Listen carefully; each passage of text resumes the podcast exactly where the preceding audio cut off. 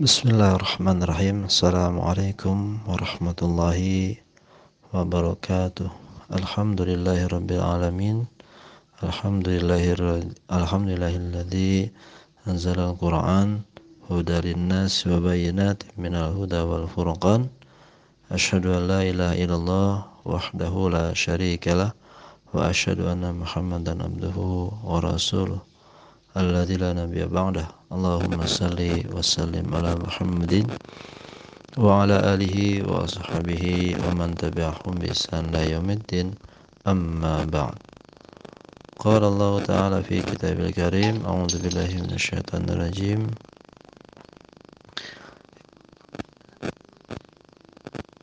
إن الذين يتلون كتاب الله وأقاموا الصلاة وأنفقوا sirra wa alaniyah yarjuna tijaratan lan tabur Qala Rasulullah sallallahu alaihi wasallam yaqulu li sahibil Qur'an iqra wa tarqi warattilil kama kunta turtila fid dunya fa inna manzilaka 'inda akhirah ay akhir ayah taqraha al-ayah al-rasul.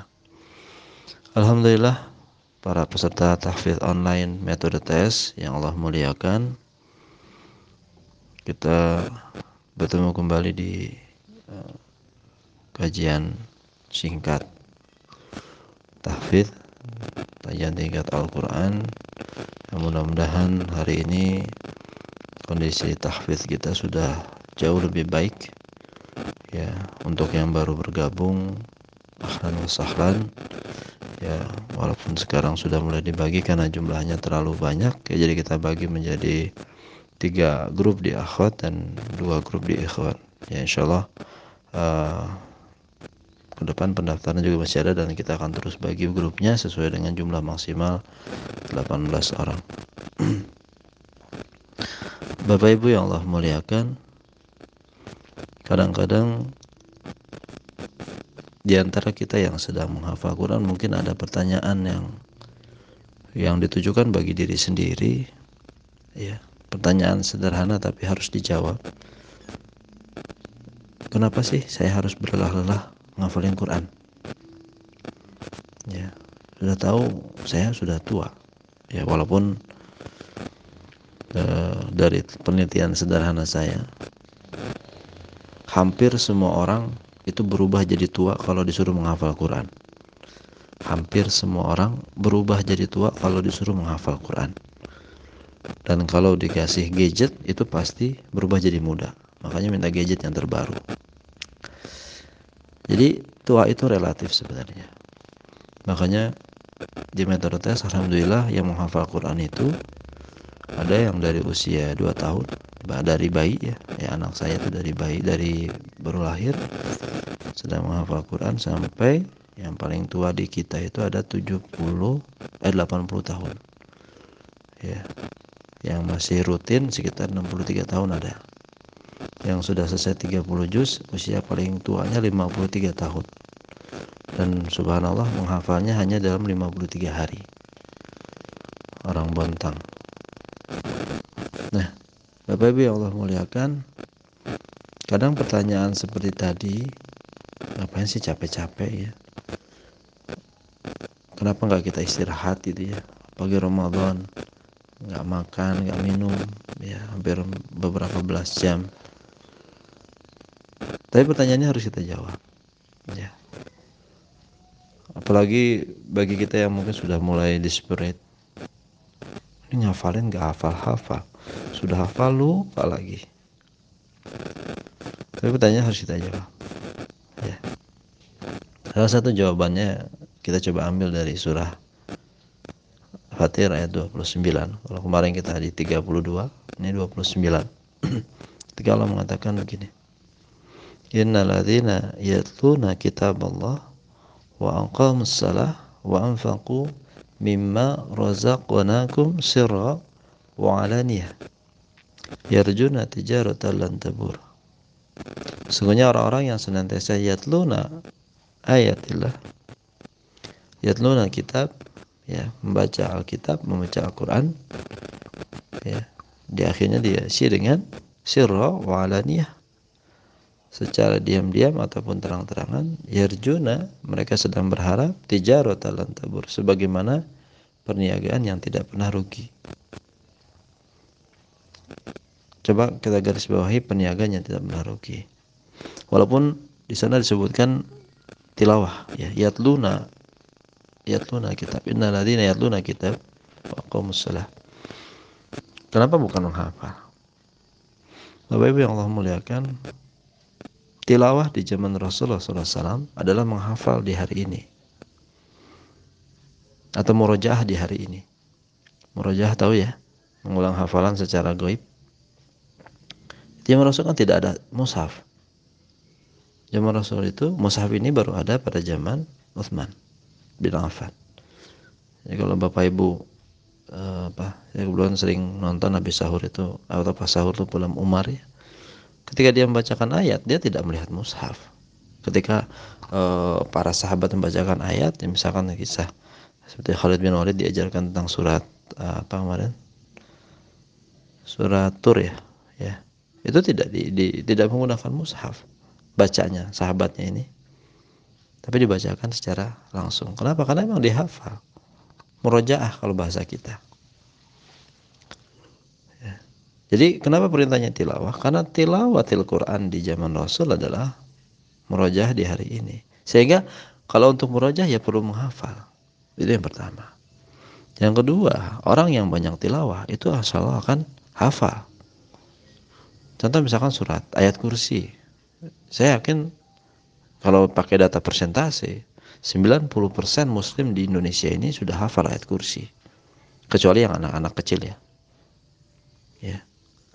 90% karena saya sering ketika ngisi kajian itu saya tanya pada mustami siapa yang tidak hafal ayat kursi hampir tidak ada yang nyacung hampir ada satu dua dari ratusan orang tapi dari ribuan yang saya tanya seperti itu hampir tidak ada yang tidak hafal semua hafal tapi ketika saya tanya ayat kursi kan al-baqarah 255 ya.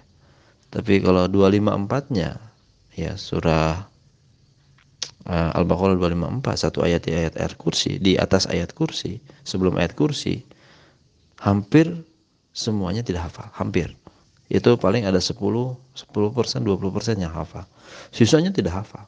Padahal kalau kita bandingkan secara kesulitan ayat kursi ini lima baris yang 254 itu hanya dua baris Ya ayyuhalladzina amanu anfiqu mimma razaqnakum min qabli ay ya'tiya yawmul la bay'un fihi wala khullatu wala syafa'ah wal kafiruna humul zalimun. Itu cuma gitu. Kalau itu kan panjang. Allahu la ilaha illa huwal hayyul qayyum la ta'khudhu sinatu wala naum dan seterusnya. Jadi yang yang susah itu malah jauh lebih banyak yang hafalnya ketimbang yang yang dua baris. Secara teknis lebih susah. Yang hafalnya lima baris itu lebih susah. Tapi kenapa banyak yang hafal? Tentu bukan karena panjangnya. Jadi bukan teorinya karena panjang dia hafal bukan. Tapi karena karena seringnya. Seringnya dibaca. Sering baca ayat kursi atau sering dengan ayat kursi dihafal. Sama juga seperti surat Yasin. Orang yang sering dawamkan surat Yasin hafal. Orang yang sering e, mendawamkan almu itu hafal, mudah hafal lah. Walaupun tidak hafal tapi ketika disuruh menghafal lebih mudah. Orang yang sering mendawamkan apa? E, Al-Waqiah, Al-Kahfi, terus e, sebagian ada yang Ad-Dukhan dan sebagainya. Insya Allah mudah hafal kalau sering didawamkan. Ya. Jadi Kenapa kemudian perintahnya di ayat itu tilawah? Karena banyak tilawah insya Allah belum memudahkan hafal. Ya, jadi tanpa perlu dihafal pun insya Allah akan hafal kalau banyak tilah, tilawah. Tapi pertanyaannya berapa banyak? Ya kan? Kalau seorang syekh di Bandung mengatakan beliau bisa mungkin hafalannya karena sudah seribu kali ngulangnya. Nah pertanyaan mau nggak ngulang seribu kali? Dari situ kemudian saya mengatakan bahwa tahapan menghafal itu nanti ada beberapa tahap. Ada yang hafalnya baru hafal terus setoran itu baru 20% belum semua. Nanti diulang lagi nambahin 10% 5 sampai 10% diulang lagi terus sampai nanti jumlahnya minimal 300 kali ngulang. Itu baru kuat hafalannya. Bahkan sampai 1000 kali ngulang insya Allah kuat. Jadi kalau ibu mau kuat juz 30 ulang sampai 1000 kali. Bapak mau kuat uh, Al-Baqarah ulang Al-Baqarah 1000 kali. Cuman mau enggak gitu ya lalu bagaimana solusinya? Di metode solusinya dengan ada tilawah. Jadi kalau bapak ibu lihat video di kelas kelas mahirtes.com itu ada ada videonya ya. Nah di situ ada bahwa setiap hari kita harus tilawah 10 menit per 2 jam. Supaya apa? Supaya mudah mudah sering hatam. Kalau sering hatam berarti kan sering ketemu dengan ayat yang sama jadi kalau Bapak Ibu praktekkan itu 2 juz sampai 10 juz per hari, katakanlah 3 juz per hari, maka sebulan sudah mengulang Quran itu tiga kali. Berarti setahun sudah 150 kali. Kalau untuk mungkin butuh 300-an, maka cuma butuh 2 dua tahun untuk kuat hafalannya. Itu hitungannya sebenarnya. Ya. Tapi kita coba prosesnya tidak tidak dengan uh, pembebanan yang langsung. Coba kalau saya bilang ibu harus ngulang, bapak harus ngulang misalkan uh, juz amma, juz 30 sebanyak 300 kali. Stres nanti. Ya. Nah, jadi kenapa kemudian perintahnya tilawah di hampir semua ayat? Saya belum menemukan ayat yang menyuruh untuk menghafal. Tapi menyuruhnya tilawah. Karena tilawah itu nanti prosesnya akan sama dengan hafal nanti. Ya, jadi itu perintahnya. Nah, kita harus pahami ini Bapak Ibu yang Allah muliakan. Kita harus jawab kenapa kita harus bersama Quran. Jadi kalau tidak hafal itu bukan hanya karena kita sudah tua, tapi kemungkinan besar karena kita belum sering bertemu dengan surat itu. Karena kalau orang yang sudah tua tapi dia sering ketemu, ya ada berapa orang yang sudah sepuh itu bisa khatam tiap pekan dari dulu. Kalau suruh ngafalin insya Allah mudah. Tapi kalau jarang ketemu ya jangankan yang tua yang muda juga susah. Ya. Di kelas ibu, bapak ibu ini kan ada yang masih muda ya, masih 20 tahun, 25. Masih mahasiswa bahkan. Kalau belum jarang ketemu ya susah. Nggak usah tidak usah kemudian kita identikan dengan kekuatan kita. Bukan. Karena jarang ketemu. Ya secara teknis ya. Ya. Nah, inilah yang kemudian harus menjadi kekuatan kita. Bahwa kita mencoba untuk apa namanya? berdekatan dengan Quran. Ya. Nah, tapi ada satu hadis yang kemudian akan saya sampaikan. Sudah saya bacakan di awal Mudah-mudahan ini menjadi kekuatan kita juga. Kenapa kita harus berlahlah dengan Quran? Rasulullah SAW bersabda, hadisnya sahih, Hasan sahih, sebagian bilang hadis Hasan. Yuqalu li sahibil Quran. Dikatakanlah kepada sahibul Quran. Sahib, ya sahibul Quran. Siapa yang sahibul Quran? Saya mengartikannya.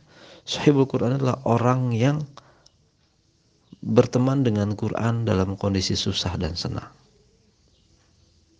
Jadi sahib itu bukan teman, tapi sahib itu lebih tinggi dari teman. Hubungannya sudah intim. Sahibul Quran. Ya. Makanya kemudian e, nanti ada beda tuh misal Bapak Ibu ngafalin anaba mudah, terus senang, itu masuk berteman. Tapi kalau ketemu al-mutafifin misalkan susah, tapi masih senang menghafal itu terus saja. Walaupun kalau anaba satu kali ngafalin tiga baris atau lima baris mutawafifin cuma satu baris atau dua baris tapi masih senang menghafal. Nah itulah sahabat. Dalam kondisi susah dan senang. Ya. Makanya dikatakan yuqalu li sahibil Quran iqra wartaqi baca dan naiklah baca dan naiklah jadi nanti di akhir itu kita ketika dihadapkan dengan para malaikat kata Rasulullah SAW baca dan naiklah Iqra wa tarqi waratil kama kunta turatil fit dunya. Dan bacalah dengan tartil sebagaimana kamu membacakannya dulu di dunia. Ya, jadi fa inna manzilaka dan sungguhnya kedudukan kamu inda akhirah ayat. Akhirah ayat. Pada ayat yang terakhir takoroha yang kamu baca. Jadi uh, saya nggak lupa siapa waktu itu pernah menyatakannya bahwa surga itu nanti ada 6236 tingkatan sebagaimana jumlah ayat dalam Quran. Ya sih, 6200-an lah. Sebagaimana jumlah ayat dalam Quran. Jadi kalau ibu hafalnya misalkan an-naba saja, misal, maka hafal itu tambah Al-Fatihah jadi 47 ayat. Jadi hafalnya bacanya 47 ayat maka 47 tingkat. Masuk surganya di surga ke-47, tingkat ke-47. Bayangkan kalau yang hafalnya satu juz. Bayangkan kalau yang hafalnya dua juz, lima juz, sepuluh juz, tiga puluh juz. Tentu surganya akan lebih tinggi. Dan subhanallah, kita punya waktu yang cukup panjang. Ya. Dan kita punya fasilitas yang sangat mudah. Apa fasilitasnya? Quran. Ngafalin Quran kan cuma butuh Quran dan guru, selesai. Tapi kita bisa mencapai surga tertinggi. Tidak perlu S1, S2, S3. Ya. Tapi kita bisa mencapai surga tertinggi. Bayangkan surga tertinggi. Kalau surga rendahnya sudah uh, tajri min tahtihal anhar, bagaimana dengan surga tertinggi? Mudah-mudahan bersama Rasulullah SAW. Bapak Ibu yang Allah muliakan, maka nikmatilah proses tahfidz ini dengan baik. Kalau kita apa namanya terjatuh, bangun lagi. Gagal, bangkit lagi. Ya. Karena tidak ada orang yang menghafal Quran kecuali mengalami proses itu. Terakhir saya ingin gambarkan satu analogi yang sangat sederhana. Kalau Bapak Ibu pernah ke daerah Bandung Selatan, itu ada perjalanan namanya situ e, Cilunca. Jadi dari rumah saya Banjaran sampai Bandung Selatan itu sampai Citu Cilenca sekitar 20 kilo. Pemandangannya luar biasa bagus. Jadi kalau Bapak Ibu mau ke sana tuh bisa ikut arung jeram. Ya, nikmat. Tapi masalahnya dari rumah saya sampai ke sana itu harus melewati jalan yang berkelok-kelok dan nanjak. Jadi sebagian orang yang nggak biasa berkelok-kelok Allah muntah. Ya, tapi kalau udah biasa nggak ada masalah. Tapi pertanyaannya, jawab, pertanyaan lagi, kalau melewat ke sana, Ya caranya cuma itu. Ya, kecuali kita muter ke Garut jauh lagi. Lebih berkelok-kelok lagi. Jadi kalau mau ke sana ya lewatnya itu, lewat jalan yang tanjak, berkelok-kelok, kadang-kadang jalannya nggak ada sinyal, susah. Tapi tapi masalahnya hanya itu jalannya. Kira-kira apa yang kita lakukan? Ya, lanjutkan perjalanan. Karena kita akan menuju tempat yang yang terbaik di ujung sana. Dan menghafal Quran itu jalannya begini. Tidak ada orang yang hafalin Quran sekali hafal langsung ingat, nggak ada. Baca sekali langsung hafal, itu nggak ada. Terus pas sudah hafal terus ingat, itu nggak ada. Dia harus mengulang, prosesnya harus mengulang. 300 sampai 1000 kali. Maka nikmati prosesnya. Dan setiap huruf yang kita baca, kata Rasulullah SAW, tetap diganjar 10 kali lipat. Maka teruslah berusaha, semoga kita menjadi ahlul Quran, insyaallah sahabil Quran. Bapak Ibu yang Allah muliakan, saya Bang Jimmy dari kelas mahir tes.com founder metode tes. Assalamualaikum warahmatullahi wabarakatuh.